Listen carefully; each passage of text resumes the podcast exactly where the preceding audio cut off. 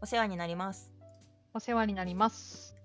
風呂敷 FM はいつも何かをまとめている2人がまとまらない話をするゆるいポッドキャストです。2人が最近考えていること、気になっているテーマを話します。話し手はひろみつと、イッシーです。ご感想やお便りなどは、ハッシュタグ、風呂敷アンダースコア FM までいただけると幸いです。よろしくお願いします。よろしくお願いします。耐え、耐えたの？耐えた、耐えた。今日もゲストが引き続きいらしてくれておりまして、はい、前回聞いていただいた方はご存知かと思いますが、今回も川口さん第2回でお招きしております。はい、よろしくお願いします。お願いしますしくお願いし川口。です。いや、今日は耐えましたね。うんあの耐えました。はい噛まない、噛まん、噛んじゃダメだ、噛んじゃダメだって思いながら、ちらっとズームを見たら、川口さんがいろんな、あの、なんていうの？スキンをね、変えて。そうそうそうそうそう。はい。すごいいろんな外人エのおフェクトかけ姉さんにて、はい。そういやめっちゃひろみさんが見ないようにしているのは感じました。目線が違うところにいてました。左、左る方は目の分かんない端と思います。うんはい、聞いてる方は分かんないかもしれないですけど、この深、あのー、あ風呂敷深掘りじゃない、風呂敷 FM さんは、あの横でズームは画像だけ見えながら、うんうんで、音声を別撮りしてるっていうスタイルなので、顔がお互い見えてるんですよね。うんなんで、うん私はそこで、あのスナップカメラを使って、エフェクト自分にかけて、えー笑かしにかかっていたという。前回はそれで。ちょっと石井さんが、えーちょっはいと笑っちゃったんですけど、今回はひろみつさんが見ないっていう、学習効果を発揮してですね、見ないということで、2回目はね、身構えられたから。左、左目の隅っこぐらいにずっとエフェクトがかかってる川口さんが映ってて。目が泳いでた。ちゃんと、ちゃんとエフェクトも見つつ話しましたけど、耐えました。ありがとうございます。ありがとうございます。愉快な、愉快なタイトルコールでした。でえっ、今日はと、2回目のお招きありがとうございます。2話やりましょうって言って、2話もお越しいただきありがとうございます。ありがとうございますありが。とうございます。風呂敷史上、うん。あの最高に近いぐらい長い回をやってしまって、また次回なんですけど、今日はコンパクトにいきたいと思います。はい。ありがとうございます。頑張りましょう。それはまあ、我々もタイムキープ力が弱いので、なんですけど。前回はあの可燃と評価とモチベーションということでと強い PO はお金集めるために何してるのとかあとプロダクト作りをするメンバーのモチベーションとお金の話みたいなところが結構中心に話してもらったと思うんですけど実は前回の冒頭にはお政治とあ違います。お金とお政治の話をそう順番が大事ですね。お金とお政治の、そうそうそう。政治と金ってなると黒い感じがするから金と政治っていう順番が大事だねっていう話をしてたんですけどちょっとかお金と。はいお金とお政治お嬢様あのうんお嬢様高校みたいな感じ。そうそうそうそうそうお嬢様 もうちょっと深いお金とお政治のもうちょっと深いところの話に後半は踏み込んでいければなと思っておりますはい楽しみ。そうですねお。あの前回えーっとなんか本当はリストに載せてて話せなかったのがあの脱予算経営ビヨンドバジェッティングっていう話を、まあ、あの打ち合わせの時に話をしてて、えーでこんあのちょうどその収束前回の収録と今回の収録の間にスクラムフェス札幌というイベントがあって、うん。そこで私セッション枠いただいてたんでそこで脱予算経営の話をちょうどしてくる、まあ、タイミングだったので、えーそれもあってあの脱予算経営の話どうですかねっていう話をあのしたんだけど、まあ、前回見事に、えー話が盛り上がりまくってどうでもいい話をしてしまった。結果脱予算経営が とてもよくはないです。えー。はいでそので後私はのスクラムフェス札幌がいかに楽しかったかって話をし始めるとまたどうでもいい話で脱線されていけないので それはちょっとまたどっかの機会でね、そうですね。はい札幌の高経営。口さんの、うん、セッション聞きました。2000? 脱線さん経営って何かっていうと、うんうん。えっと、名前がねあの英語はビヨンドバジェッティングっていうんですね。えー、バジェッティング予算をこ超えるっていうのかな。予算型予算管理型でやるっていうことをえーちょっと違うやり方しようぜ、それを超えたやり方しようぜっていうのが、まあ、脱用産経の、まあ、元の言葉なんですね。でそもそもね、ビヨンドバジェッティングって言葉自体も、ちょっと話でかいよねっていうふうに、えーこの、えーその私の講演で、えー参照したのは、えーと2014年の、えーアジャイルカンファレンスのきクロージングの基調講演がでやったビャビャーテ・ボグネスさんっていう、えー方なんですけど、この人もなんか言ってました。はい、ちょっと言葉がでかいよねということで言ってますけど、まあ、まあ、どういうことかっていうとその予算管理っていうのをあの大体大きな会社ってやっているじゃないですか。はいね、予算管理って結構すごい手間がかかってますよね。私、そんなに大きな会社にいたわけじゃないけど、5、600人ぐらいの会社にいたんだけど、やっぱり予算ってすごく大変で、えーうん。12月末決算の会社だったんですけど、えー要は次の年の決,、えー決算期に向けての予算を社内で決めるために、多分8月ぐらいから走えーとうん。予備調査が入って、で9月、10月ぐらいから本格な接種をやって、10 11月ぐらいに決めるということで、えーまあ、12月にちょっと入って、なんとか予算決まるぐらいだったかな。なんとかその12月中予算決めないと、翌年のその社内の、えーなんていうの経営が困るんで、あの皆さんのマネージャーとしての経営が困るんで、えーなんとか年内に予算接種を終わらせないとって言いながら結構頑張っている、えー上位上位の、えー部長以上、職以上の人たち。で、その部長職以上がその折衝に行くために、今度は次長クラス、課長クラスみたいな人たちが一生懸命資料を作るっていう、資料を作る、うん情報を渡す。で、えーもちろん、基本的に予算って多めに出して減らされるじゃないですか。で、えーで減らしても大丈夫かみたいなやつを下と調整しなきゃいけないから、それになんか10月、11月ぐらいですかね、結構考察されながら、えーしかも、えー成績評価までしなきゃいけないみたいなのが、うんまあ上級ぐらいのすごいつらみっぽく見えてましたね。うん。でその人たちのその辛さに比べると、その我々が出す一個一個の予算なんてのはまあ割とどうでもいい話、えー ではあるよなとは思いつつ、でもこの金使いたいねんっつって出すみたいなのをやってました。ね。うん。うん。でそのそういうその予算を一生懸命決めるのは何でかっていうと各部門に予算を配布することによって、まあ、各翌年度入ったら今度は各部門で予算使っていく。どんどん自分の判断たちの判断で予算を使っていくっていう体で進めていくっていうのはまあ予算折衝だったんですけど、なんかそれがここの20年ぐらいだと思うんですけどね。あのやっぱ景気が悪くなってから、えーとうん。予算使う時にも OK をもらえみたいなのが増えてきて執行時にもう一回なんか会議に出すっていうスタイルがえー増えてきた。あ私がいた会社は結構そうでしたね、うん。2000年代超えてから入ってから、うんえー使う時にもあの何百万円以上100万円以上とかは、えー一応社長決済みたいな感じで、え ー予算って何だろうって感じでうん。もう一回使うよって言わなきゃいけない。みたいな。うん。だから2段階で原則が入るみたいな感じになる。で、原則が入ることによって予算の使われ方が減るから、え会社はキャッシュが増えるっていうか、あの、うんなんていうかね、無駄遣いを、無駄遣いを減らすという、まあ、名誉が立つというか、はいはそうやって会社が救われてきたっていうのは、もうこの失われて30年ぐらい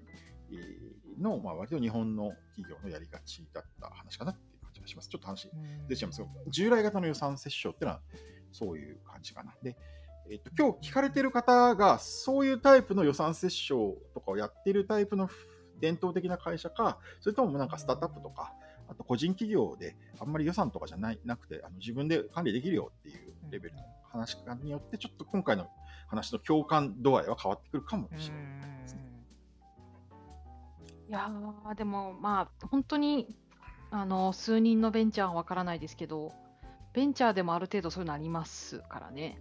なんか20人30人ぐらいのだ部長が何人か出てきたみたいなところになってくると部長決済金はいくらでとかこういくら超えたらあの申請してとかあの平社員はなんか本一冊買うのも申請してみたいななんかありますからね。まあ、やっぱりルールを作るうんんですよね。なんかあの、うん全部誰かがこう決めるってやれるのが、まあ、10人、20人ぐらいまでの会社だったら、まあ、社長がいいよ、ダメみたいな、今金ないからごめんとか いうふうに、まあ、判断できたと思うんですけど、やっぱ30人超えてくると、やっぱ一人でそれをやってるのは結構しんどいということになるのと、あと不公平感みたいなのがやっぱり出てきて、社長にちすぐ言える古参の社員と、あの、まあ、30人以降に入ってくると、やっぱ社長に直接メンション飛ばすっていうのは、ちょっと抵抗が増えてくる。まあ、できる、仕組みの上はおそらくできるんですけど、うん。なんか、やっぱりちょっと人間関係的に気兼ねするわってうん。思って、社長よりも他の人を見ちゃう。他の人がどうしてるかを見ちゃうっていう人が増える。のがやっぱ30人超えたぐらいかなと思うんですけど、うんうんまあそれ以上になってくると、やっぱりルール化してほしいって話がまあ増えるでしょうね。あの私がうん。どういうフリーフリーダムとかその会社に対して権威権利を持っているのかを明文化してほしいってみんな思い出すのが、まあ、30人から50人ぐらいのとこかなっていう、あなんとそれは気がしますね。そうですね。あると思います。でちょうど私、ホロラボっていうところで働いてるんですけど、あの半分、うん体半分ホロラボで体半分アギレル語でみたいな感じでやらせてもらってるんですけど、ホロラボはちょうど今、6 50人から60人えー超えてきたくらいのところなので、ちょうどやっぱりそういうタイミングにあって、えー30人ぐらいのところから付き合ってるんですけど、うんうんやっぱり社長が全部決められてた、社長とかそのうん経営陣が全部決められてた、えー時期はぼちぼち超えてくるよねみたいな話を当初からしていて、で、どうしようか話をまあ割と毎回してるのが、まあ、ええホロラボの中でもやってる、まあ仕事とまでも言わないんですけど、だからそこでルールを作ってしまうべき、えルールを作るべきエリアと、ルール作っちゃうと、その経営的なそのフレキシビリティからは離れちゃうこともあるので、えっと例えば、えっと、1人100万円使っていいよっていうルール作ったときに、えっと、うん。50人が100万円使うと、年間、うん。そうもう5000万じゃないですか。そうするとうん企業が傾くんですよね。企業収益をかなり持ってっちゃう可能性があると。あ、じゃあ、合ってる ?5000 万だね。5000万。まあ5000万ぐらいは多分儲かってるとは思うんですけど、儲かってるかうん儲かることはあると思うんですけど、全然。だから出せなくはないんだけど、ルールとして確定してしまうと、その5000万で赤字になったとかっていうことを気にしちゃう。うんですよねうんうんで、一方でその、じゃあ本当にその100万円が、えーいい方向に伝われ使われたかをどうやって検証するんだろうみたいな話が、まあ、やっぱり出てくると思うんですよね。だから、全く判断しなくていいという、その、線を引くって多分難しいと思うんですね。あの社業に関連することにお金を使ってくださいっていう話はあると思うんですけど、社業に関連するって誰がどう決めるのみたいな話になってくるので、まあ、その辺が、まあコミュニケーションの距離が近ければね、あの隣に社長がいて、これ使いますよ、会社に関係しますよね、ちょっと今はやってないことだけどって言ったら社長が、あ確かにそれいいね。とかって褒めてあげれば使えるんだけど、あ、これうん。いいですよ。社長まるど、まるでそう思ってなくても、その人の実践に任せなくていいんじゃないって言ってあげれば、その人は、おいいんだと思って使えるけど、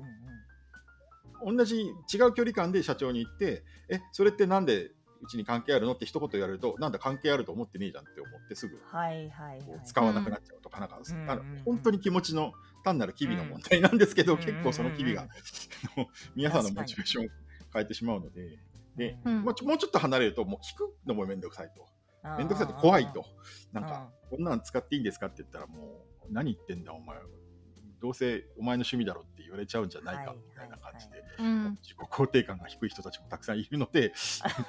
あのそれだったら私のお金で買いますわとか、ああ、あるある。になる人もたくさん、まあ、それはそれでいいんですけどね、あのうんうん。ご自身でお勉強されることって非常に良いことなので、それをやってくる社員、行く社員って本当に、多分その、なんていうの、成績についてもあの非常にいい評価を受けることが多いかなって感じが自腹切ってる人って一番強いと、あ私の感覚で言うとですね、あのみんなそうかと思うんですけど、自腹切って勉強してる人って大体一番会社の中での成績がいい傾向にはあ、そうなんですね。あるかなと思います。はい。ううん。ん確かに。うん。うん。自己投資するっていう感覚があるので、一番シビアなお金の使い方を多分していて、あ、自分のお金だと？そう、自分のお金で例えば20万円の研修に行きますって言ったら、むちゃむちゃ選んで選んでもこれしかないっていう研修に行ああ、そうかそうか。はいはいはい。なるほど。とりあえず使っとこ結構まあうみたいな投資の仕方しないからっていうことですか？あの会社のお金で英会話学校へ行く、実は20万円ぐらいかかっちゃうって言ったら別に、あじゃあ会社が行けっていうし、会社で英語必要だから行ってくるわって。はいはいはい、で、はい。えっと、コミ行くんだけど、なんかうん3回に1回は休んでますみたいな人が、あことは多いかなと思いますね。あ、なるほど。うん。確かに。まあ、なんであの、まあ、30人から50人とか50人超えてくると結構その辺、えールール化をするのかそれとも、うん。なんか別の決定機構を作るのかっていうところがポイントになってくると。で、まあ、多くの会社は基本的にはルール化するっていう方向に、まあね、1000人、2000人の会社とか、1000人とか1万人の会社だともちろんルール化しているところがほとんど多いと思うので、えーうん。そうするとあの会社が困らない程度の金額に教育研修費みたいなのを、うんうん。あの設定をして、えーその範囲内だったらぜひ、えートレーニング行ってくださいみたいなであの会社として認められたトレーニングとこれはこれとこれとこれですっていうリリース、えーなんていうのあのあれをしてで、うんうんうん。えー計算をちゃんとして契約をしてそこの会社が提供しているところで選択できるところに行きますみたいなパターンですね。まあ、結構、まあ、ホラボードもう一個アギレルコンサルティングえーの方でや仕事してるんですけど、そっちの方はあの研修を結構やってるので、スクラムマスター研修、認定スクラムマスター研修とかやらせていただいてるんで、まあ、そういうあの企業さんとのお取引とかもあるんですね。その会社の中のリストに載せていただくと。そうすると、例えば守秘義務契約をあらかじめ会社さんとやっとくんで、え個人で来るときに守秘義務契約はいらないですよとか。まあ、研修で守秘義務契約あんまりしないんだけど、一人で来るとき守秘義務契約全然しないのになぜかこう、うんそういう会社さんとやると守秘義務契約が入ってきて、はいはいはい。あの謎の、えー企業仕草はあるんですけど、まあまあ、大きい会社さんとはそうやって、えーまとめてあの契約、契約っていうか、人数は確定しないんですけど、まあ、お取引をさせていただくっていうことをやったりはしてますね。うんうんあはい。うんってな感じで、あの大きくなってくるとルール化してくる必要が。あしてくる会社が多いというところですね。まあ、ルール化してもね、あのうんその金本当に使えるかどうかわかんない昨今なので、あーとてもわかりますね、それは。うん。本当に儲かんのかよ、来年赤字だぞみたいなうんうん。会社、結構あると思うんで、あのうん。そこのところをどうするかっていうところですよね。うんうんうんうん。なんか見通しがた立たない状況であればあるほどルールを作ってても使えるかどうかわからないって感じなんですね。うん、い今、もうどこの会社も、例えばね、こんだけ円高、円安がこんだけ触れてくると、もう事業リスクむちゃむちゃ高いんですよね。うん。うん。だから普通に利益吹っ飛ぶぐらいの為替が来る会社とかもあると思うんですよ。確かに。はいはいはい。逆にガチ儲かっちゃう、儲かってしまう会社とかもあると思うんですよね。うんうん。いや私の知り合いが勤めてる東京エレクトロンっていう会社があってですね、はいはい。そこ半導体、えー製造装置大手なんですけど、はい。中国向けとかアメリカ向けとかうんうんうん出してて、あの空前のなんかボーナスが出たらしくて、なんかボーナス空前の？なんかすごいなと思って、え、めちゃくちゃ儲かったってことですか？儲かっ儲かっえ。えっと、多分東京エレクトロンはほとんど日本で製造して海外に売っているっていう、その内製、内製って国内生産率が非常に高いはずなんですよ。あの、うん。うんよく知らないけど、ーうん。そういう会社は強いですよね。円安だとむちゃむちゃ儲かる。うんどんどん売れるってことですね。うん多くのメーカー、例えば、うん、そうだな、えっと、キャノンさんとかって、うんえーとかだと多分海外にもう生産を移しちゃってると思うんですはいはいはい。よく知らないですよね。例えば中国工場で生産してる会社とかありますよね。うん、そうすると為替差益が出ないんですね。そのねうんえっと、円高の時に、円高になる時は大体みんな国内生産してたから、80年代。うんだから、うんガーッて円高になってきて厳しいって言って、海外生産にシフトして、現地生産に切り替えたメーカーさんがほとんどだと思うんですよね。で、結果的に、あの、現地の方がやっぱり安かったんだけど、あんまり為替差がなくなってきたのが昨今で、中国で作った方が高くなっちゃうぐらいになってきたんで、うん。えー結局その中国から撤退するのか中国での生産を売るのか中国企業に売っちゃうのかを選択を迫られているみたいなのをこの2年間ぐらい結構うん。ニュースとしてはあった。でもあの習近平政権がまたそれをまた強いててあのいやもう厳しい規制を、えー飲むのか飲まないならお前撤退しろっていうことを言ってきてるらしくて結構うん。中国事業を閉めた会社も最近、えーニュースになってるんですよね。あのあれだけ中国生産してきた会社、もうこの10年前ぐらいはね、中国にどうやって移転するかっていう話を、はいはいはい。12 20年ぐらい前ですか、14、5年前ぐらいですか、円高で、しかも不況でっていうところでうんうん。やってたと思うんですけど、今、逆風多いところですよね。で中国以外のところに移転して、いくブームが多分2000年代前半、あの2010年代行く前ぐらいに結構あって、えータイにまあ、タイは昔からか、タイとかベトナムとか、ベトナムが強いですから、ね。うんイうん。ンドネシア、マレーシア、ますね。うん。えーま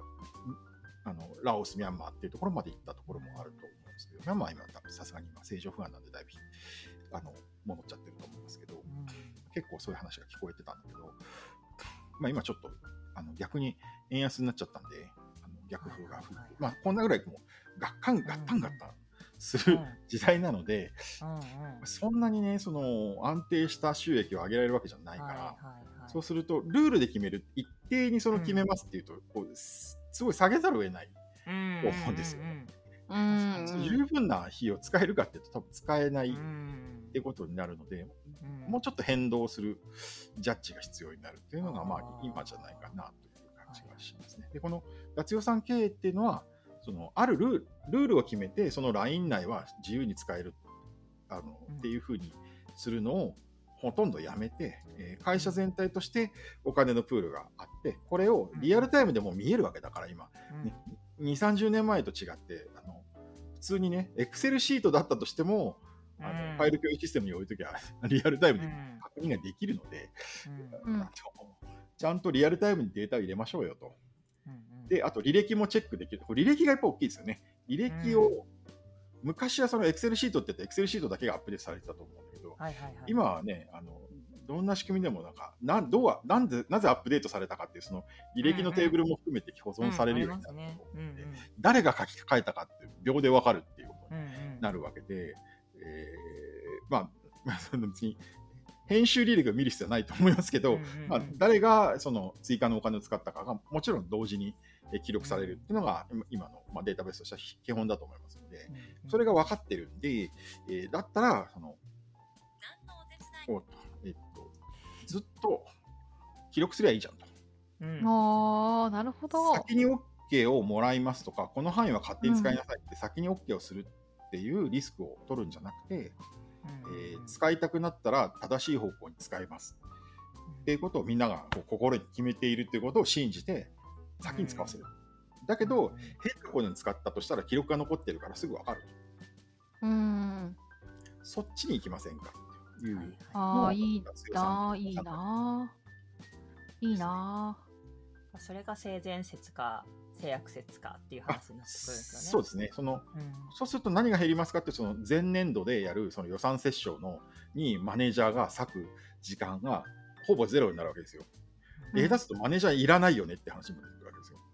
うん。マネージャー役がいらない。その人材はいるけど、マネージャー役というそのなんていうのか完全な間接業務にその一番優秀な人を縛り付ける必要はなくなるよねっていう話が出てくると。うん。うんなんかあのっていうのがまあすごい、うん活強産経の考え方。うんうんうん。あの、とんちんかんな質問になっちゃうかもしれないですけど、なんか、あの、以前打ち合わせしたときに、その、予算経営してると、こう、年度末によくある、予算が余ったぞ、みんな好きなもん買え、みたいな、はいはい。なんか無駄に金をわーって使い切っちゃうみたいな時あるっていう話をされてて、まあ、見たことあるなと思ったんですけど、脱予算経営だとそういうのってどうなるんですか？えっと、まさにそれを打ち破りたいというのが脱予算経営の結構メインイシューなんですよね。あ、そのそうなんですね。うん。要は結局その配分するじゃないですか。えっとうん前の年何やってるかっていうと各部門向けの予算配分をやってるんですね。もちろん名目付きで予算配分をするんですよ。だけどそれは1年前にやった計画だからうんで年間分お金もらったりするじゃないですか。まあ四半期のところもあるけど、まあ年間かける四半期みたいなのやってるとこが多いから、まあ一回年間で決めるんですよね、多くの会社。うんでそうすると、そんなに儲からないかもしあ、違う、えっと、そんなに使わないかもしれないけど、一応取っとくみたいなやつを取るんです。うんで、大体予算って超えると怒られるのね。はい。1ミリでも超えるとむちゃむちゃ怒られるけど、超えない限りは使えるっていうふうに割り当ててるわけですよ。その全体これぐらいだから。でそうすると、え超えないようにコントロールするから、大体アンダーするんですよね。はいはいはいですけど、予算内で何とかしようとすると。そうすると、うん予算の使用率の平均値っていうのはマイナスになるわけですよ。あの100%じゃなくてうん100%使うのだと、まあ、70%、80%ぐらいのを中央値にしてコントロールしようとするから、8が例えば、まあ、12月末決算の会社はあんま多くないかもしれない。まあ、げ年末が12月だとするとまあ分かりやすいと思うんで、そうすると8月、9月ぐらいまでは、あのあんま使いたくないんですね。詰めるぞっていうちょっとでも。ちょっとでも。で、年も後半にあったりとか、押し迫ってくると、やべえ、余るぞと。うん余るとなぜか来年予算下げられる会社が多いので、あの国なんかまさにそうで、使い切らないと来年そんなにあなたいらなかったじゃないですかって言って、はいはいはい。20%減の予算になっちゃったりするので、なんとか使えるみたはいいな話になったりとか、それからもちろん会社としても、えーででできればだから、使うって枠取った分だけ使ってくれないと、結局、法人税取られちゃう、あの儲けになっちゃうと法人税取られちゃう。そうので、ですよね。うん。なんかそこが難しいなと思って。そう、だから、配分しちゃうと、結局、アンダーするんですよね。でうん。最後2ヶ月ぐらいアンダーしあの、アンダーしたってことを報告するのも、報告ベースだから遅くなるじゃないですか。だから、うん。残り2ヶ月ぐらい、3ヶ月ぐらいのところで、あの今年の予算消化率をちゃんと報告、えっと、集計した結果、むちゃむちゃ今年儲かっちゃいますって話になって、そうそうそう。売り上げはそんなに上がったわけじゃないけど、予算の消化が悪いので儲かっちゃいますっていうのが会社の中で発覚して、やべえ、今年、今年中に買えるものは買ってくださいねとかが出たりする。あるある、そうそうそう。なんか例えばね、そうですさあのね。4年ぐらい使うパソコンとかで、うんうんうんえー経費で落とせるパソコンは先に買ってくださいとか、うんうん。資産になっちゃそうなんう意味で、あのうんえー減価償却になっちゃうから、それは、はいはいはい。じゃなくて、その30万枠とかだったんですうんね。今も30万枠どこも使えるかちょっとよく分かってないけど、まあ、まあ、きっと経費で使えるものは使ってくれと。うん来年1月に買っても12月に買っても同じもの、もしくはうんうん3年使うものだったら先回しで買ってくれると今年は楽だという話なので、うんえー金使えということになると。あと、その時期は意外意外と研修に行きやすいとかね。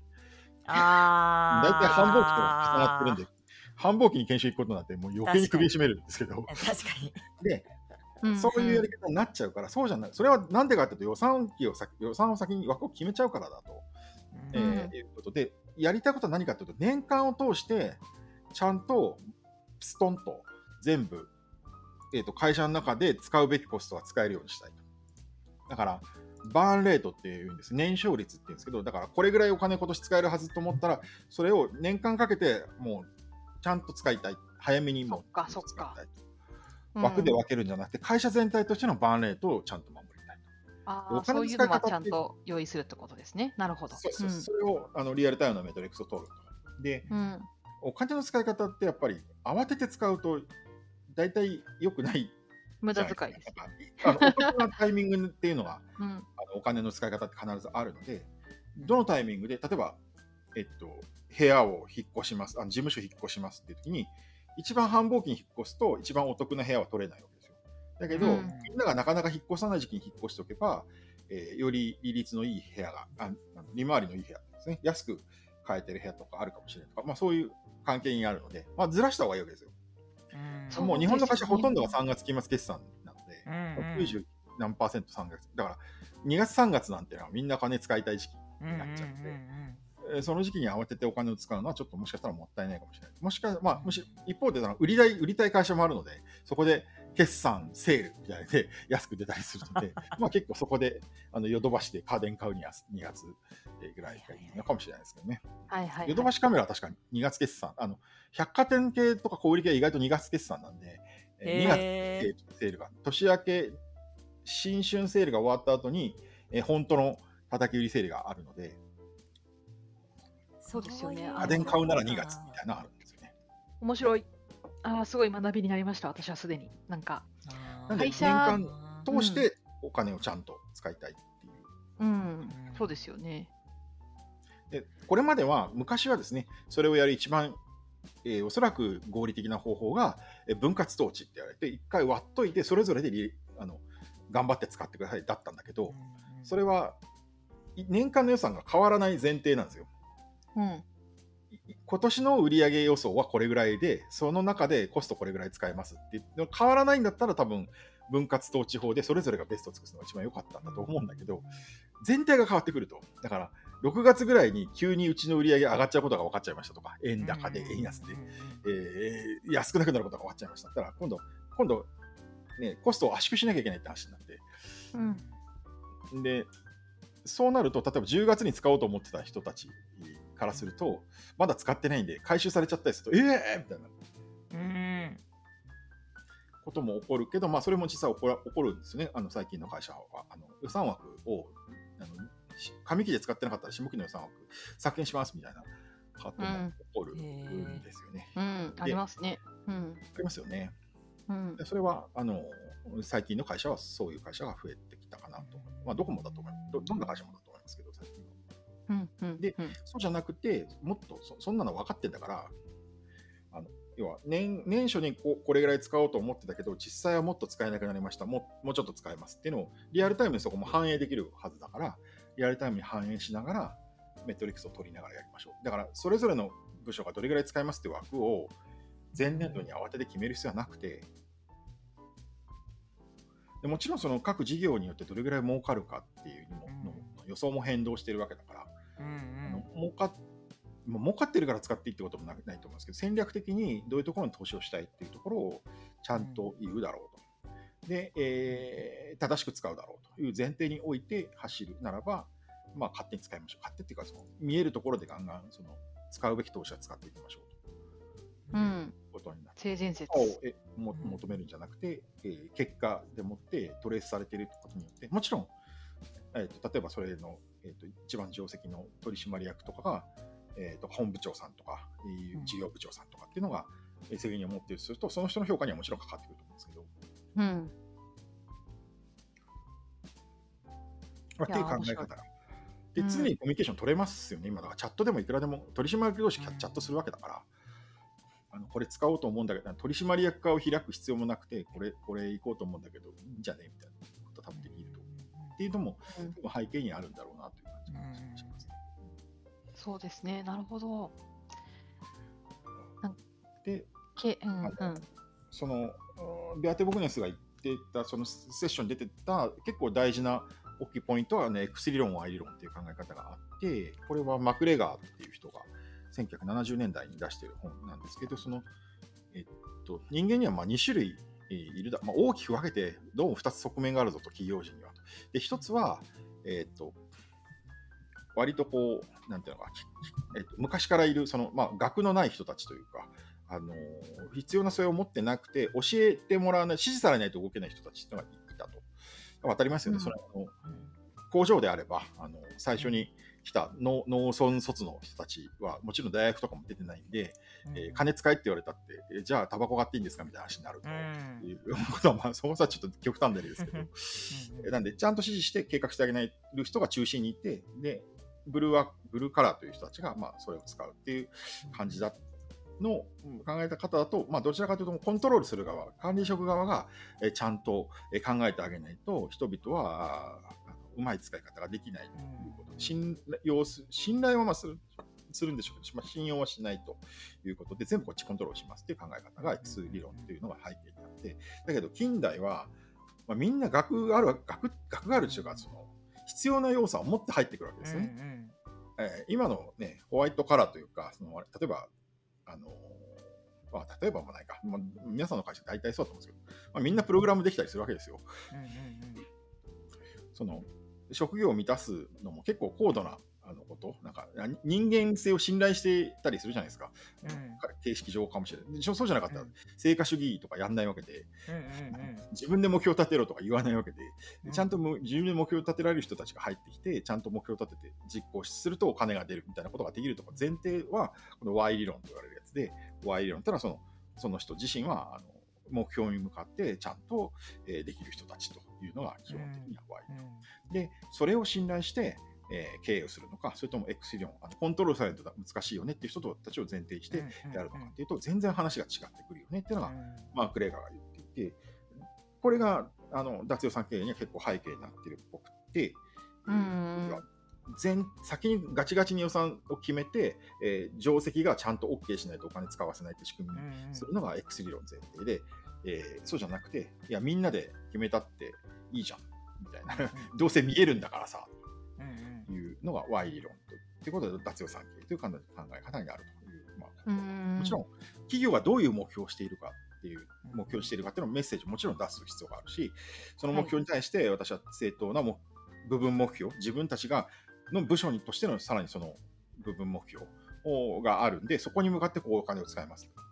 っていうことをちゃんと自分たちでも持てるという前提ですね。で、持たせるっていうのも大事だと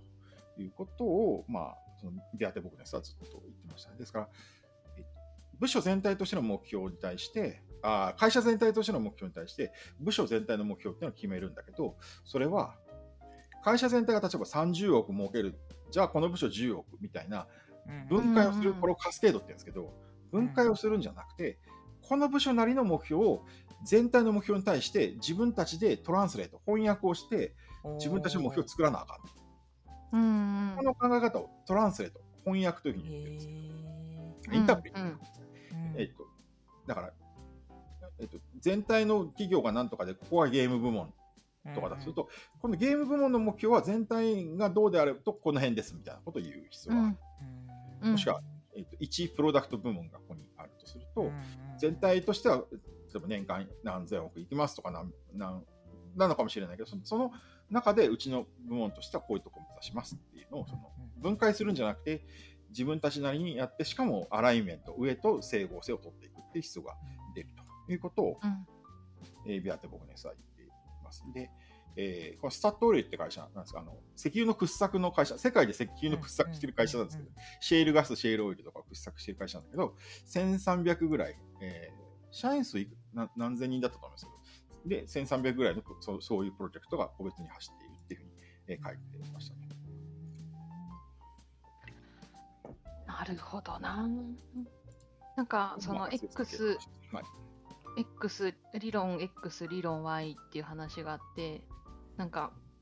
私がなんかないくつかの会社を見てすごく疑問に思ってたことがちょっと晴れもやなんだろうなもやっとしてる理由が分かったっていうか。うん。なんか理論 Y を目指したいって言ってるんだけどいろんな制度がめちゃくちゃ理論 X だみたいな。ああ。例えばその主体性を持って働いてほしいですとか自発的に動いてほしいですって言うけどさまざまな側面が理論 X に基づいて、まあ、体制だったりルールだったり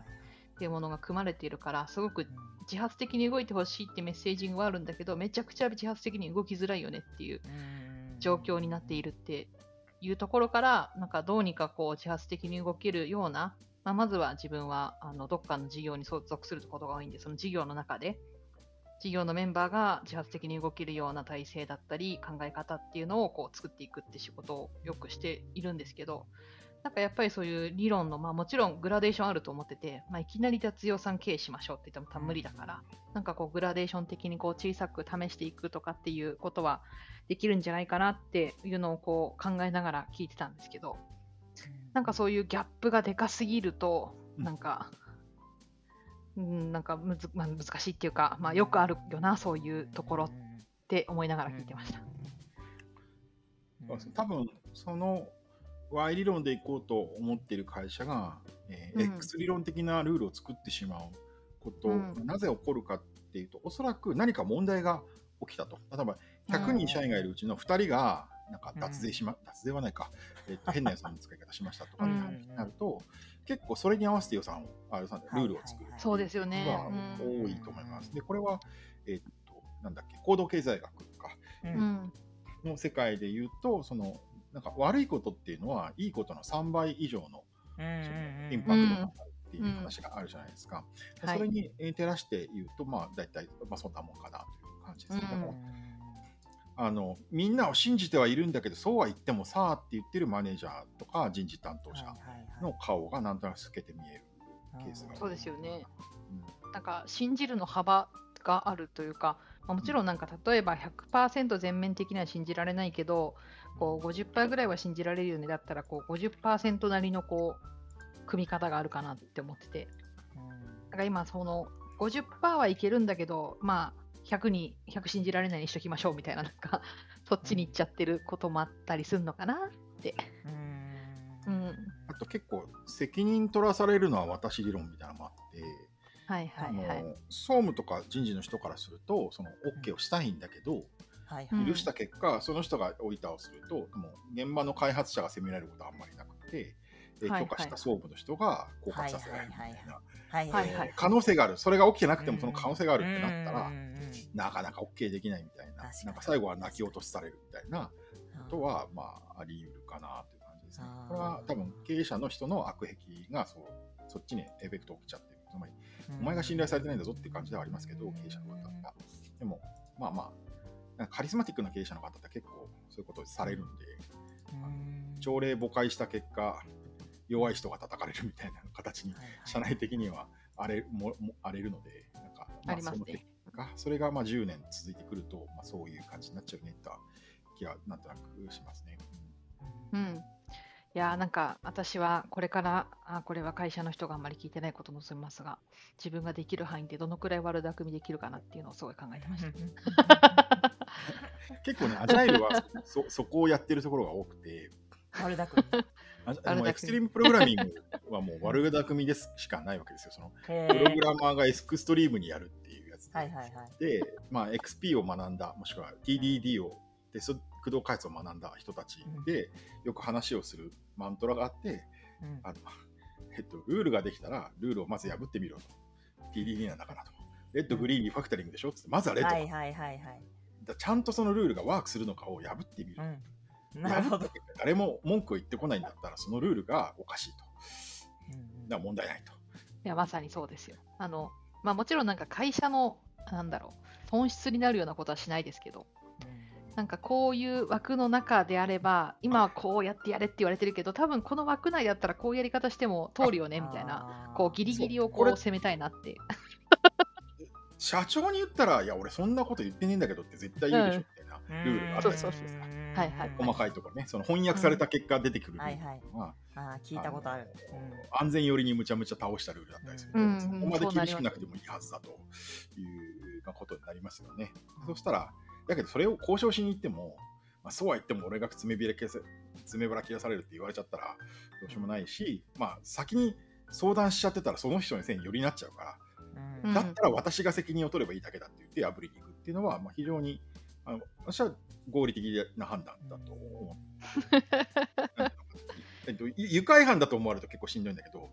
ものすごい真面目に会社が目指しているゴールを目指そうと思ったら、このルールは破るべきっていう時はそうなんですよあるんですよね。はいはいはい。ただし、そのルール管理者に迷惑をかけずに破るべきだとしたら、自分でやるそうなるほどのがあの合理的な時があるかなって感じがしますね。そうですよね。サイボーズの天野さんとこの間札幌で話してて、話してたあさあ彼がツイッターしてたのかな、何なん。かそういうところを狙っていくことを一生懸命やってる節があるみたいなツイッターで書いて、まあ、まいさにそう。やーでもそうだと思います。うん、こう今まで同じ会社だったり身近なところではやってやってるのを見たことがないことだけど、なんか会社がこういうふうにしたいって言っててそこに共感して入ってるけどなんか現実はちょっと違うなとか、こうやって言われたらそういうふうになれると思わないなって思ったことはまあちょっといろいろスコープはあるんですけどちょっとずつ無視したりとか しているのでなんかまあそういう経営とかになってくるちょっとお話自分の中でちょっと大きい話なんですけど、うん、なんかルールはあの使い使うもの次第だっていうのをこう、悪い意味じゃなくて使っていきたいなって。なんかどっちが自分勝手か論みたいなのがあるんですけど、私の中で。うんだからそういうやり方すると、なんか自分勝手だって、とか、そういう主張すると、なんで川口さんだけがそれができると思ってるんですかみたいな感じになって、川口さんは自分勝手みたいな印象があったりするんだけど、ちょっと待てよと、なんかそういう変なルール作る方がよっぽど自分勝手でうん自己保身のためにルール作ってんじゃんみたいな気持ちもちょっとするわけですよ。で、どっちも正義感でもってや会社のためにもしくは人々のためにそこのみ目の前にいる人々のためにやってることだったりするのでまあどっちもどっちもだなってなったら、まあ、最終的には経営判断かなって 経営者の度量を試しに行くみたいなのはちょっとあるかもしれないですね。いやーまあ、あの、まあ、めっちゃ怒られない程度に頑張ります。続編に期待してます。ありでもなんかがとうございます。人気のある上司ってそういう上司なんだよね。だからマネージャーの戦略としてはね、絶対そっちの方がいいと思うんだよね。だって絶対上の上に反抗してくれないマネージャーと、なんかこっちを見てちゃんとうんあの喧嘩してくれるマネージャーどっちについてるそれは喧嘩してくれるマネージャーについてに決まってんじゃんって思うんだようあ小さいネタで言うとね、うんそう例えばこの情報は部長までですって言われて、もう絶対出さないですって人と、これは現場に必要な情報だと思うから、例えば、まあ、全員に言わないにしても、まあ、うん。すごくあの中核のメンバーに、ここだけの話なんだけどって伝えて、何かしら動いてもらうんだったら、結果としては伝えた方が私はいいと思っていて、うんうん。まあ、もちろんなんかその個人の情報を渡しちゃいけないとかそういうのもあるんですけど、まあ、会社の状況だったり、会社が考えているこういうことを考えてて、多分こういうことが今後起こっていくと思うんだよねっていう話で身構えられるかどうかって全然違うので、うん。なんかある日突然、なんかお達しでうん解禁された時には遅いとかあるから、うんなんか私は結構、あの、うん、あの、あんま言っちゃいけないんですけど、結構そういうのはあんまり聞いてないというか、あの、うん。ものによっては破ってるところなので、うん、まあ、その方が全体のパフォーマンス上がるときよくあ上りますがるんですよ。ううんん、でこれって、まあ、よくなんだろうな素人的に考えるとその全部公開と全部うん。シークレットどっちがいいんだみたいな話に考える人結構いるんですけど、そんな最低そんなとこなくてもううん。どこまで行くんだ、ここの話とこの話はどうすべきかって一個一個の情報に関してどうここまであの事前に準備してもらう方が効率的かっていう判断が違ってくるので全部を細かくやるっていうのがマネージャーの仕事であろうなって感じはしますね。そうですよでね。全部守備的に倒してるマネージャーには多分誰もついてこない。うんそうしてやる必要ないからね。そう、何考えてるか分かんないとか、どうせそうなるので、それは良くないなと思うんですよね。うん。とその当然意思決定ってその複数の人間でやられてることが大きな会社多いから、うん。その情報源を全部押さえておくっていうのも結構マネージャーのし仕事で、うん。今はこういう決定されたけどまたひっくり返されるかもしれないしある一定のところは通るかもしれないっていう情報を押さえておいてそこに対して先手を打っておくっていうのが結構うん。会社の中では重要だと思うので。ありますね。頑張んなきゃなーって思いました。語彙力。応援、応援してる。潰れないように頑でなんか張ろう。そこで結構マネージャーがコロコロ変わる、えっとマネえっと、上位の意思決定機関はもちろんコロコロ変わるわけですよ、その状況によって変わってくるので、それに対してマネージャーの言うこともコロコロ変わっていると、結構下の人からすると、うん。誰についていっていいかわからないって話にになるんでで、えーこうやろうと思ってやったけど、お前これダメじゃんとかって全く違うこと言われると、もうやる気が起きなくなって、こう自己肯定感が下がっていくっていうことが、お。まあうんまた自己肯定感出たい。本日2度目の自己肯定感。そう、自己肯定感。うんなんで、ちょっと自己肯定感の話になんとかつなげようと思って。ありがとうございます。おまけ？いや、自己肯定感の話ね。そうですよね。でもあの各その従業員の方たちが、まあ、高い意思を持って自分たちからお金を使ってほしい。その自分たちのお客さんのためにちゃんとお金を使ってほしい、あ研究開発なのかもしれないし、えーじ自分のそのスキルのアップなのかもしれないし、実際に開発をする具体的なプロジェクトを動かすのかもしれないけど、とにかくポジポジティブに先行投資をしてほしいというのが、まあ、あのこの脱予算系が目指しているところですね。はい。まあ、投資してないとあのお客さんの役に立つようなえー人たちにはなってないわけで、だから結構自己肯定感だ大事というか、まあ、自発的にいろいろできる人じゃないと難しいよねっていう感じはするし、それを許せるマネージャーがうん。許せる範囲を、まあ、動的にコントロールしていくっていうことがまあ重要だとは思います。か鍵はもうそこだと思うんですよ。でその上で、あのひろみつさんみたいにその自己肯定感が低い人がこう ずっと、いや、こんなの私、はい。やうん。やりたいかやあの会社のたためになるかもしれないけど、勝手にやっとくんで、あのうん。あのこの研修の予算申請しませんとかってやりそうな、その自己肯定感低い人が多いと結構割と困るかもしれないなっていう話で、おつなげたぞよしなるほど。自己肯定感とか、まあ、自己効力感とか、なんかその、あ私はできるぞって、なんか、はいはいまあ、私にいくらかくれたら、なんかう、んそれなりの結果出すよ、みたいな。あ。うんうんうん。なんとかなるっしょ、みたいな。はいはいはいはい。そう進撃の巨人のイエエレン・イエーガーみたいな人がいるわけですこう俺に全部投資しろとか言って、はいはい。人の方がまあやりやすい仕組みではあると思うんですよね。そのそうですねうんし正直にお金くれって言ってくれるから。はいはい。だけど、いや、そいつ本当にできんのかなっつってあげられるかどうかまた別なんだけど。だけど、多分まあ、ひろみつさん見たら全然言ってこなさそうだなっていう。言わないと思う。むしろなんか自費で投資してる方だと思いますね。うんうんまあ、自費投資する人は大事なんですけどね、そのうん私も自費で、めんどくさいとすぐ自費で投資しちゃうので、あのうん全然いいんですけど、自費で投資投資する人たちっていうのは、あのすごくセセレクトして投資するので、うん非常に生産性は高いと。そうは言っても使ってほしいわけですよ、ひろさん。うん。はいはいはい。なるほど。会社的には。そうですねななんかすげえ高い研修とかに行くんだとしてもこれ私が行ってもいいんだろうかなんとかさんが行った方がいいんだろうかみたいなの考えちゃいますね。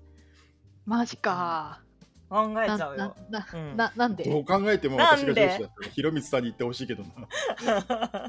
なんでなんで？なんでなんだろうね。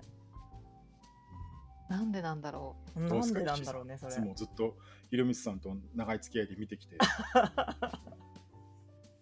この人どうしたらいいですか？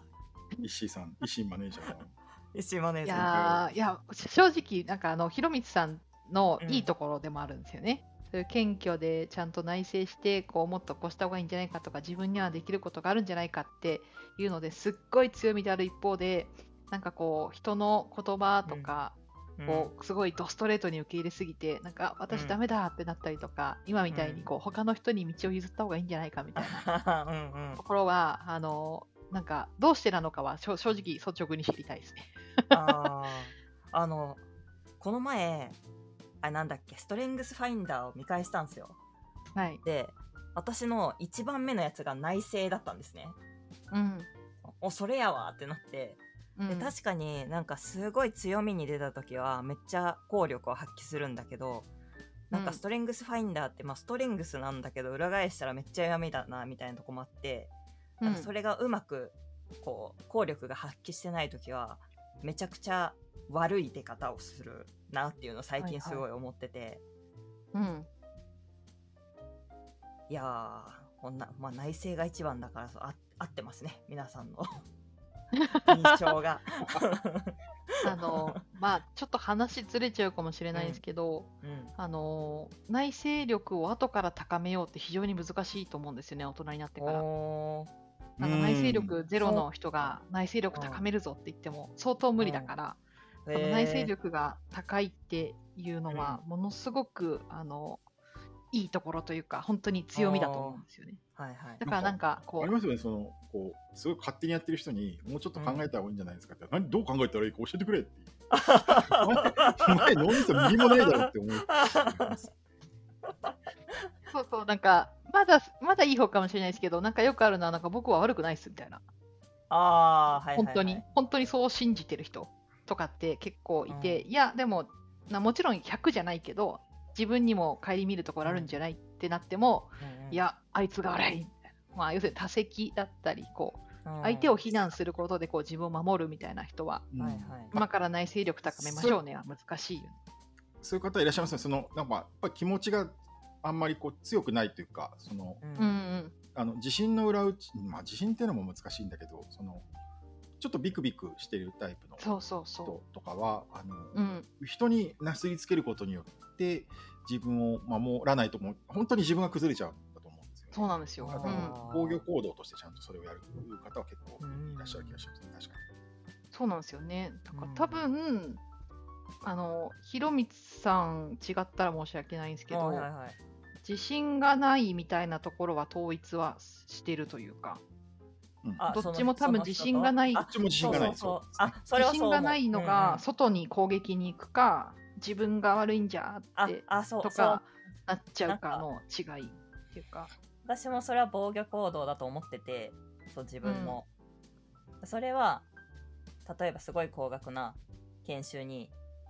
まあ、すごい興味があって行きたいですって手を挙げた時に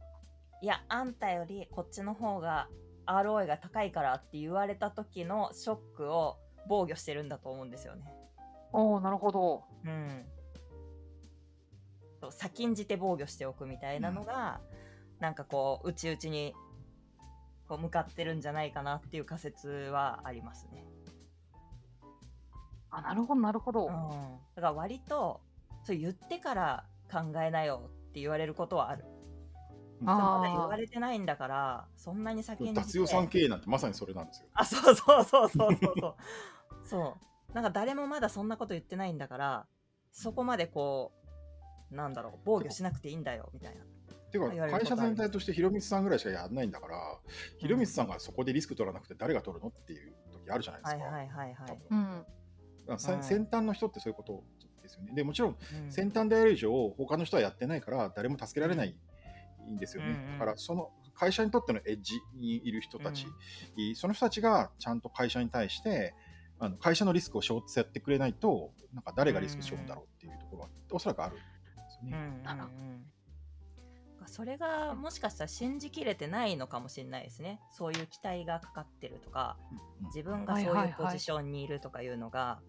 まあ、自分は信じたいんだけど信じきれてなくてあの防御線を張ってしまうのが人に対して向けるのは悪いと思ってるから自分に向けるみたいなのはあるかな。と思います。はいはい。うん。いや多分私がそういうシーン、うん。例えば同じあのチームに十何人いてこうん。のチームの何人かこの研修行ってみない？なんかうん3人ぐらいまで行けるんだけどとか言われたとしたら、うん。行きたかったら行きたいっすって私は多分言うんですよ。はいはいはいはい。でその時に仮にですけどいやー石毛より A さん B さんが行った方がいいんじゃない？って言われたらじゃあ聞くなよって思うっていうか私はもう論理的にすごいあの率直に論論理的か分かんないけど。うん。いやそんなことはないと思いますけどね私の方がいけると思いますけどねかっこいい。言っちゃいますけどね。かっこああそう友達なくしてもそれは言っちゃうタイプ。そういうのに憧れるのはきっとそういうそういうそういうことだと思う。そうだと思うな。あ私お呼びじゃなかったんですね、みたいな。あスネスネルスネルプレイタイプあ滑るっていうか、な私もスネルプレイ。ああーそうそうなんだだそうそうそう。そうか。だだからダメならなんでで言わなきゃよかったのにって。そうか。そこで私はなんであの人が選ばれて私が選ばれなかったんだろうかその差は何だろうか何が足りないんだろうかみたいになるからどんどんどんどんはいうちになっちゃうんだはいはいはいうんああ、考えてるわけないじゃん そこえてないですかで言えばなんかそんなそんなに広光さんに興味ないからさ あのマネージャーの人はよ興味あるわっていう自信がありすぎるのかもしれないですね。ああ、それそ、そうなのかもしれん。それはあるかもね。うん。まあうん自分に向けられる人は多分外に向けなきゃいけない人よりはちょっとだけ多分勇気があるというか、あのうん自分がちゃんとしてるんだとは思いますよね。それで耐えられるんだと。うん自分攻めるときは耐えられるわって言ってる人って意外と自分が強くないとできなくて、うん。耐えられない人は人攻めるんで、あえーだとは思いますけどね。ーうん。わかんないけど。うん。いや、そうだと思います。うん。うん、だからすごいなとも思うんですよ、本当に。はいはい。なんかそそこまで自分があってこう考えてると気持ちつらい、まはいはいはい。あもちろんつら本当に辛い時もあると思うんですけど、うんなんか私だったらもう吐きそうになんじゃんとか思う。あそうそうそう。あもう無理無理。あー。はいっつって。終了みたいな。そのモード欲しい。もう忘れようみたいなとか、はいはいはいはい。そうそう、うん。あ自分が死んだらおしまいだなって思う思うじゃないですか。あー。自分がぶっ倒れたらおしまいとか。自分がきなんだろうな気持ち悪くなってうな。動けなくなったっても別に誰も得しないな、はいはいはいはい。あのそうですね。割となんかそ外の人をを何も考えてないよって言って割り切らずに信じきってるところがあるのかもしれないですね。で割と自分でそう素直素直 どど素直すぎるみたいな。はい、でその一方自分も諦めきってなくてじゃあもうちょっと自分が何とかすればそこのなんだろうレンジに入れるんじゃないかみたいなところで、うんうんなんか分析し始めるみたいな。何が足りないんだろう？これやればいいのかな？みたいな。でもそこにはやっぱ政治とかなんていうのかな？なんか人のなんだろう。あの人が好きであの人は嫌いとか。なんかそういう、うーんソフトなとこが入りきってないから頭がパンクするのかもしれない、ああよくわかんないことを一生懸命考えてあそうそうそうそうそう、はいはいはい。だからどっかに答えがあるに違いないみたいなのはもしかしたはいら傾向としてあるかもしれない。日本代表26人から漏れましたったら、よしランニングするぞって走っちゃうタイプ。あ、そうそうそうそうそうそう。筋肉作とりが足りみに行ったりなかったんだとかじゃないあそうそうそうそう。あのそう。森保バカじゃねえか俺選ばないって。そうそうそうそう。飲みに行ったりはしないタイプで。ああそこきなんか仲いいし気に入ってたからな飲み行くぞみたいな。そんなんじゃないみたいなああ どうせ、ね、私は多分飲み行くかもしれないな。えあいつ選んで俺選ばないって意味わかんないんですよって言いながら飲みに行くっていうね。あそうそうそうそうそう、はいはいはい。そういうメンタリティーの方が楽な時はありますよでも。選ぶ側からすると。うんうんうん俺のせい、ね。選ぶ側も俺のせいにしてくれよって思ってたりする。あの森保監督とかはもう はい絶対そうだと思うんですよね。だから大迫に断ら、あのね、あの帯同を断られたりすると、すごいショックを受けてると思うんですけど、森うん。うん保さん。うん。うん 広光さんってマネージャーは多分やったことないと思うんですけど、コーチやってたじゃないですか。例えば、そのん。どこかのチームにコーチに行ってて、はい。なんかチームの人がいいことし、いい動きをしてるときに、うん。いやでもなんかもう僕全然なんか結果出てない気がするんですよねとかって言われるようなことってなかったですか？結果出てないっ例えば、ていうよりは例えばですけど。あ うまくいってないと思うんですよねと広光か。さんがコーチに行った先に広光さんがいたらどうするかって話ですよね。そうそうそう。ああ、そうそうそう。もうやっぱなんか、すごい心配性な人はいて、うん。自己効力感とは違うけど、なんかなかなか成果というか、ものができてないから、周りからプレッシャーかけられてるんですよねとか、まあそういうのはありましたね。とか、プレッシャーかけられてる。でこのままだとうまくいく気がしないとかなんかそういうのはうんあるけど、でもその、自分自身を信じられないみたいな感じじゃないしな。うん。うん。なんか今だとちょっとうん、狙ったニュアンスとは違ったけど、なんだろうああな。、そうだな。そうだな。うん。なんかさっき、石井さんが言ってた、えっと、なんだっけ、えっと、周りから見たら、もうこいつが抜けたら全然 回らないんだけど、なプレイヤーの話し、なんかさっはい。きしてました,、してましたね。収録前でしたっけ？収録前だったと思いますね。うん。うん多分その自己肯定感とかが低い人で、はいあのめちゃくくちゃチームにとってはキーマンなんだけど、はいはいはい。あの僕別にいなくても大丈夫だと思うんですよねみたいなことをこうポロッと言って なんか後から私が「えあの人っていらないの?」とか「活躍してないの?」って聞かれて「いやいやいやいないとマジで困るんですけど」みたいなことがあるっていう話をしたんですけど、なんかそういう人うん。そういうのに触れたことは今までないですか？逆に言うとすげえいいチームですねそしたらなんか一人二人そういう人い周りにね、るなって自分以外にそういう人がいない。自分以外に。うん。いなくてもいいっすよみたいな人はいないなかったかな。まあなんあなんか、うん。すごいいいことをやってる。みチームみんないいチャレンジをしてるんだけど、外で発表しなよって言ったら、いやいやそんななんか参考にならないんでとかいう人は割といっぱいいた。うん。あいいいい事例かもしれないそれ。ああけど外から見たらいいのにってことですよね。外から見たらめっちゃいいし、うん。いやそれ自分の勉強にもなるからやればいいのになとかもっと外に出ればいいのになとか思うのは結構ありましたね。うん。そういう人に触れたときは、ひろみさん、どういう反応するんですか？えー、そんなことないよみたいな。もうちょっと。アニメアニメみたいな感じだけど。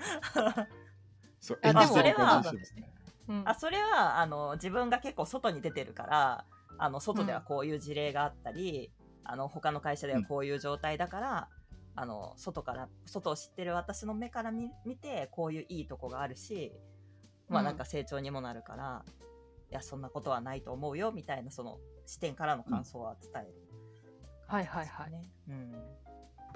だから多分、うんあの私とか川口さんが、うんひろみさん、ちょっと自己肯定感低いよねって思って話している この面々からすると、同じことを多分思ってて、うんから全然できてんじゃんって思うんですよね。はいはいはい。何なんだろうな、それ。うん。何なんでしょうね。割と、そういう、周りから言ってくれる人がゼロなわけじゃないのに、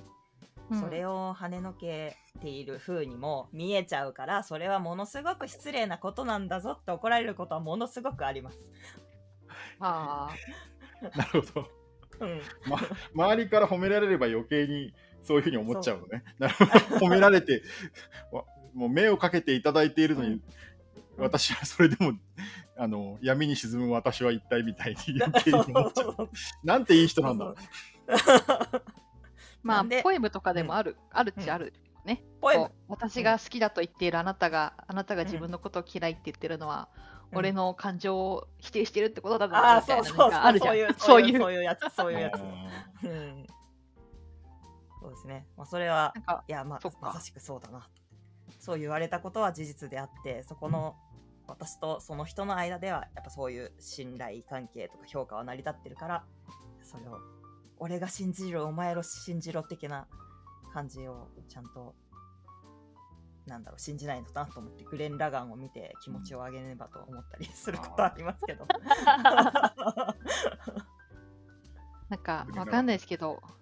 うんできると思っている、例えば私だとうん何かちょっとストレッチとか、まあ、パニックに近いような期待値を投げられたとして、できると思わなくてもや,、うんやってやろうとは思うんですよね。おー。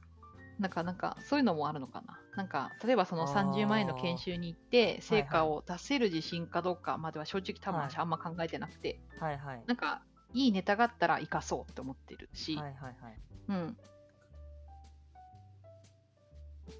いい感じにやるぞって思ってる。できるかどうかは知らんって。うん。はいはいなんか、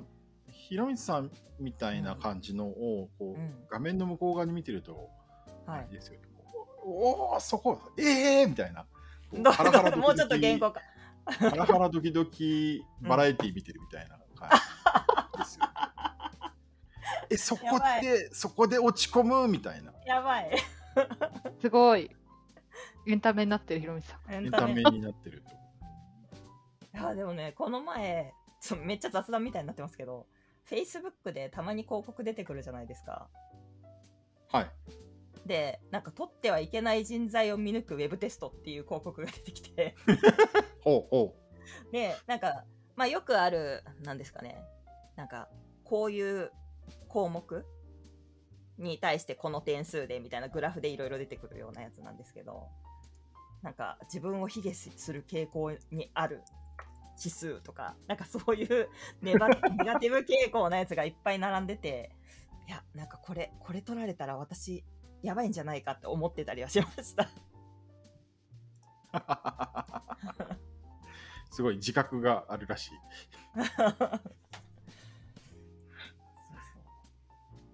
でもそういうのって、その、うん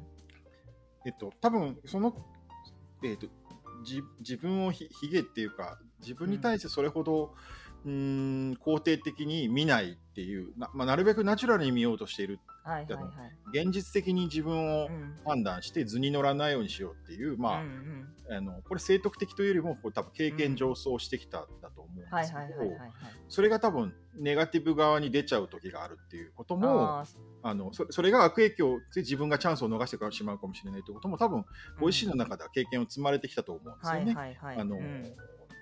なんだろうちょちょっと自分に対して否定的に振る舞ううんうん。ことによって、えー例えばさっきの石井さんの例で、研修のチャンスがあった時に、はい。はいはいはいえー一言目は私なんかって言っちゃったせいで、他の人が言っちゃって、後からああはいはい。残念って思う経験とか、うん多分うん。1回2回じゃない経験あるはい。と思うんですけど、うん。それに対してはどういうふうにこうあの広光さんとしてはこう自分の中で整理をつけて来てる？へー整理を。うんあだから次はどうしようとか、あもうちょっとあの無理でも言ってみようかなとかって思ったことがあるとか。あ。ああ、そうですね。い行きたいって言えばよかったんだ、うんみたいな整理になってます。うんうんね。うん。ダメ元でも言えばよかったのか。うんうんうんなんかでもちょっと広光さんが多分ラジオをやってたりとかいろんはないコミュニティに出てきていってるのって多分そういう学習の結果が多分あったんじゃないかなあって想像を今ちょっとしたんですけど。あ。はいはい。うんうんいやなんかコミュニティとかってなんかやってやるぞっていうよりはあなんか私の好奇心とかでなんか好きに動けるからすごい楽なんですよねうんうんラジオとかもあのカンファレンスとかもそうですけどあそこにやってやるぞみたいなのはあんまりなくてなんか好きに動いているみたいなそのおもうん赴くがままみたいな。でそれが割とうん、わその状態は割と自分を信じられているし綺麗にパワーが出ている状態なのかなと思うんですけど。うん。まあそういう風に持っていけない時があるって感じかな。んか私のな、うん。これは勝手な仮説なんですけど、はいはいそういう方って結構いらっしゃると思うんですよ。その時にうん。やっぱり説得コストっていうのがうん。結構大きな係数になってくるのかなとうん思っうんてはいて。もちろんうん。その人の性格はもちろんあるんだけどその上で、はい。えー、と面倒くさい人を説得しなきゃいけないとなると、さらにこう落ちる。で私とかうん。イッシーさんみたいなタイプだと、あのはとりあえず説得してダメだったらやめようかまで行くんだけど、うんうんうんう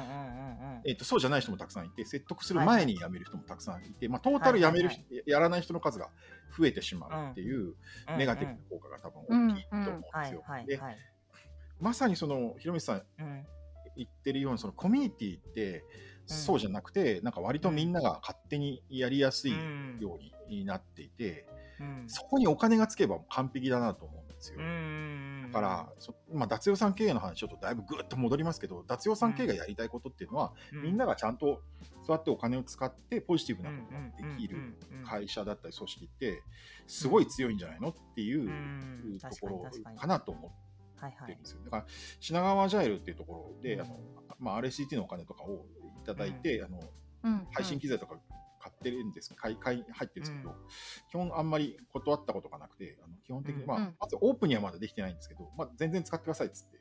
ガンガン使ってもらってるんですよね。あの、うん。お金を。あの業者さん休む頼むよりも基本的に安いんでっていうあの定義付けでやってるんですけど、うんうんあのその人個人のお金はもらってないからボランティアで来てくれた。だから機材代ぐらい使ってくれたって全然人件費より安いわけですよ。うん。うんうんうん。しかも2、3年持つとか、あと年間今、スクエス段階もあるから、うん。RSCT だけだったら元取れないけど、年間5回稼働するんだったら全然元取れんじゃんみたいな、レンタルより安いよねみたいな感じではい。iPad 買ったりとかしてるんですけど、うんそういうふうにその会社の中のお金も使えると、うん。あのうん。実はすごくうまくいくんじゃないかなっていう話がちょっとあって、ああそうですね。で今回脱予算経営の話が出てきたのも実はテスラの話をジョー・ジャスティスがやってくれて、えー、 Agile Hardware Development って研修が8月にあったんですけど、で、じゃあテスラがどうやってるって話を、テスラとスペース X かな、イーロン・マスクの会社どうやってるんですかっていうところのコアなところの話は脱予算経営が出てきて、うん。でえーまあ、受けてる人はほとんど皆さん脱予算経営知らなかったので、うんあうんうん。これは説明した方がいいなと思って、今回、スクラムフェス札幌で脱予算経営の話したんだけど、へあの役職もないし、ーただお金が、バーンレートが出てて、で、プロジェクトがそのプロジェクトでバーンレート、あのおお金がある限り、それをうまく、えっと、例えばテスラであれば、えっと、車の航続距離を伸ばす方向、なるべく安く長く走れる、えー電動車を作るっていう方向にコミットできるような、えーお金を使っていくと。そのためには、うんうん。バカでかいプロセス機材買って、一本でプロセス全とやるやると、部品点数が30分の1になるんで、むちゃむちゃ航続距離伸びますよと。あの単位、えー価格あたりの航続距離むちゃ伸びますよみたいな。うんじゃあ、この世界最大のプレス機材買っていいかどうか、買えみたいな感じになる。買おうって、みたいな。えーそれがなかなか他の自動車会社だとできないということですね。あのまあ、本社の経営会議に世界最大のプレス機材買いたいと思うんですけどって、その何のために買うんだと、あどれぐらい生産性があるんだみたいな資料を作んなきゃいけなくて、みんな、えーね、それをやりに会社に来てるわけじゃないわいっていう人がたくさん出る。えーああと会議専門要員が出てくるとか、さまざ、まサイドエフェクトが出てくるんですけど、テスラはそういうのが一切ないんで、買っちゃうと。うんうん。いうことを言ってて、本当かどうか分かりませんけど、うん。でもスペース X とかテスラ見てると割とそそうやってそうだなっていうのは外から見てて思えて、うん、なるほどなって言って現代的にやっぱり脱予算経営っていうのは本当に意味が出てきてるんだなということをちょっと学んだというところですよね。なんで、ぜひ、あの、ひろみつさんみたいな人にお金を使ってほしいと。確かに。そうですよあのおね。金を使う責責任があると。うんまあ、正社員にはお金を使う責任があるっていうふうにうん思うと。まあ、会社経営にコミットしてるわけだから、うん。うん。社業を良くするためにちゃんとお金を使おうと。あの上司のうん。顔色を伺って、伺ってあのお金、このお金使っていいですかっていう会社じゃなくて、それぞれが責任を持って、あの社業を進めていくと。うんうんうん。全員がちゃんとした、えー一人も余分な人がいなくて、みんながうんそういうことをやる会社っていう方が、まあ、全然生産性高いよねうんということですね。まあ、ちょうど今、ツイッターにテスラのはいエンジ、あのソフトウェアエンジニアが何十人かいて、バッサバッサやってみたいですけど、ああ、そうですね。そういう人たちになるっていうことなんだろうと思う。レビューされてるっていう。そうコードレビューしに行って、ガンガンあのいらない人切ってるあの半分リストラしたんですね、ツイッターね。はいはいはいはい。うん。最近は。逆に言うと、テスラの中の感覚としては、その残った半分側しか人間もともとテスラにはおらんよっていう、まあ、感覚。おそらく間接的な人いらない、いいらずになんとか、だから中の人大変だと思いますけどね。うんうん。うん。人がいすぎだみたいな話があったって書いてましたね、うん。なんか嘘か本当かわからないけどそう、なんか、まあ、うん、まあ、そこは諸説あるんで、なんとも言えないですけど、やっぱりマーケティングコストとかね、そういうところってうん。なかなかなくても回るじゃんみたいなところはうん。あると思うんで、そのうん根本的なツイッターを回していくツイッターが社会的に意義があるところと、ツイッターの業績を伸ばすために、えーそれに対して、えーっとガソリンを入れるみたいな、うん。えー仕事が両方あるとすると、ガソリン入れる側いらねえよっていう、まあ、考え方になってく何がコアなのかっていうところにひたすら注力するぞと。そうすることによってコストは下がるじゃんと。うんだからテスラとかスターリンクやってるスペース X とかがやってることはもうひたすらコストを下げて、社会コストを下げることによって人間の到達距離を伸ばす。だからスターリンクはあの本当に安い値段であの衛星通信経由のあのラストワンマイルを提供してるんですけど、本当安いですもんね。あの1万ぐらいですよね。だから普通に1000引くのと変わらないぐらいで衛星経由で100メガぐらいの通信が降ってくるので、非常に革命を、それあの前提はあのスペース X の打ち上げ費用がむちゃむちゃ安いっていう、はいはいはい。あれによって今 JAXA もえらい大変なことになってますけど、ロケット打ち上げコストが10分の1ぐらいらしいので、もうすでに。ロケットの予算での10分の1すごそそうですね、いや、本当にすごいみたいですう、よ。う。ん。しかもアメリカが持ってるロケットって、その本本来のえっとスペース X じゃない方のその NASA が打ち上げてるロケットってボーイングが作ってるらしいんですけど、ウィキペディアによると、てかまあみんな知ってるらしいんですけど、1段目はロシアのロケットなんですよね。ロシア製らしいんですよ。うん1段目ロシア製のロケットをロシアがこう経済悪くなったからガーンと買ってきてロシア製のロケットで打ち上げてんだけどロシア製のロケット使ってていいのって言ってイーロン・マスクに突っ込まれるっていうことになってるみたいですね。まあそういうこと言うから嫌われるっていうことだと思いますけど。でも経営者としては、ね、有能と言われていますから。うん。あのコストを下げるということを何に使うのかっていうことに関してのビジョンが非常に明確なのが、あイーロン・マスクのやっぱりすごいところかなと思いますね。あのコストを下げてみんなに買ってもらうんだっていうのはあるんだけど、その買ってもらった結果どうするんだっていう、火星に行くんだっていうことです。で火星に行くためにはあの何往復かできるようなロケットのコストにさならないと何百人も上に打ち上げられないから、はいそもそも火星に到達するのに何億年かかるみたいな話になるんですよ。だだから何年で火星に行くかを短くするのがスペース X のミッションなんだから、だから安くせなあかんって言って、はいはいえーだからそのロケットそのものを作るその資材、ロケッうんトの溶接の器具もあの専門のものを開発するんじゃなくて、一般的な溶接機材を使ってロケットを溶接するっていうふうにの成功させたとかね、だからそういううん。ことをひたすら積み重ねている。で、じゃあその溶接機材でやりますっていう、その溶接機材を買って実験するのにすげえ金かかるわけですけど、それがあのさっきの脱予算経営でどうも行われているのではないかと。すごい。まあ、ちょっと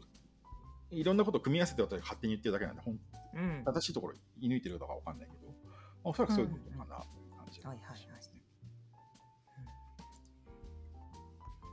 しますね。まああの脱予算カンファレンスの配信やってても、あのうん。嘘みたいに安く我々 iPad で配信できるんですけど、はいはい。それでやるやると、なんかすげえみんな文句言うんですよね。あの特に詳しい人がなんか、いや、それだと HD 画質で出せないんでとか、あのいろいろおっしゃる、あと音質がとかおっしゃるんですけど、ーうんうん我々の配信これで十分だからなって思うんですよね。カンファレンスの配信のでしょ。結局スライドが出てりゃいいわけで、うん顔なんてたまに抜けりゃいいような配信してるんで確、かに確かに、確かに。いいカメラに撮って切り替わったらかっこいいけど、うん。それで1セッションしかできないんだったら、安く安く4トラック全部やる方がいいじゃん。と確かに確かに。思うわけですよね。うん。目的にかなってそうな感じがする。うん、いやもう、もうだからイーロン・マスクにはすごいシンパシー。シンパシー品川ジャイルとスペース X だいぶ近いと思 おお、すごい。これが自己肯定感ですよ。わかります？ひろみさん。あ、なるほど、そこにこれが自己肯定感、ね、ここう思っちゃえる。分かってなかった、分かってなかったわぞ。分かってなかった。わかりますか？なんかこの、どうでもいいこの配信ね、世の中、イーロン・マスクにしたらもう消し粒みたいなことやってるはいはいはい。iPad の配信ですら、スペース X と共通してるって思える、これが自己肯定感なんですよ。すごいな。ないかもしれない。うん、あんまりないと思います。ないと思います。すっぱりすっぱりや。すっぱりだ。あんまり大丈夫です。これはね、ちょっと異常、異常か川口者だ。さんだから。うんうんよく、よく言われます。エッチ、エッチ、エッチな事例だから。いや、エッチいや、のび太さんエッチっていう。どうでもいい違う。静香ちゃん、静香ちゃん。静香ちゃん。というところで、はい。あのだいぶ、ありがとうございますだぶ今日、むっちゃ長いですよ。今日大丈夫ですか？配信して。大丈夫です。大丈夫です。ね。大丈夫なんもうですけどこの時間だったら聞いてる人いないと思うんで、好きなこと。あの、おそらく、あの、あれですよ。あの、前回のところで史上最長なんじゃないかって話で、いや、そんなことないですよっていう話なんですけど、多分今回こそ最長いったんじゃないかなって気がします。おそうかもしれない。気をつけたからね。エッジエッジを、エッジを伸ばしちゃいましたね。エッジを伸ばしました。う ん最高記録。じゃあ次以降の方はね、楽ですよね。いや、川口さんよりは短いんで。そうですね。これが自己肯定感ですよ。これが自己肯定感。なるほど、なるほど。伸びてすいませんじゃないと。そうそうそうそうそう。最長記録を出したみたいそうそう。後の方が楽楽ですよねっていう。な。なるほどな。学ばせていただきます。いい感じに包めたでしょうか。はい、包めました。はい、ちゃんと戻ってきたので。はい。では、あの、後編もありがとうございました。ありがとうございまありがとうした。ございました。いやー、またお願いします3回シリーズにならなくてよかった。あ、よかった。はい、ではまたじゃあ皆さんの機会があれば。自己肯定感が高まるといいなと思いつつ、うんありがとうございました。じゃありあがとうございます私は失礼いたします。ありがとうございました。はいありがとうございました。ではでは、バイバーイ。バイババイバーイイ。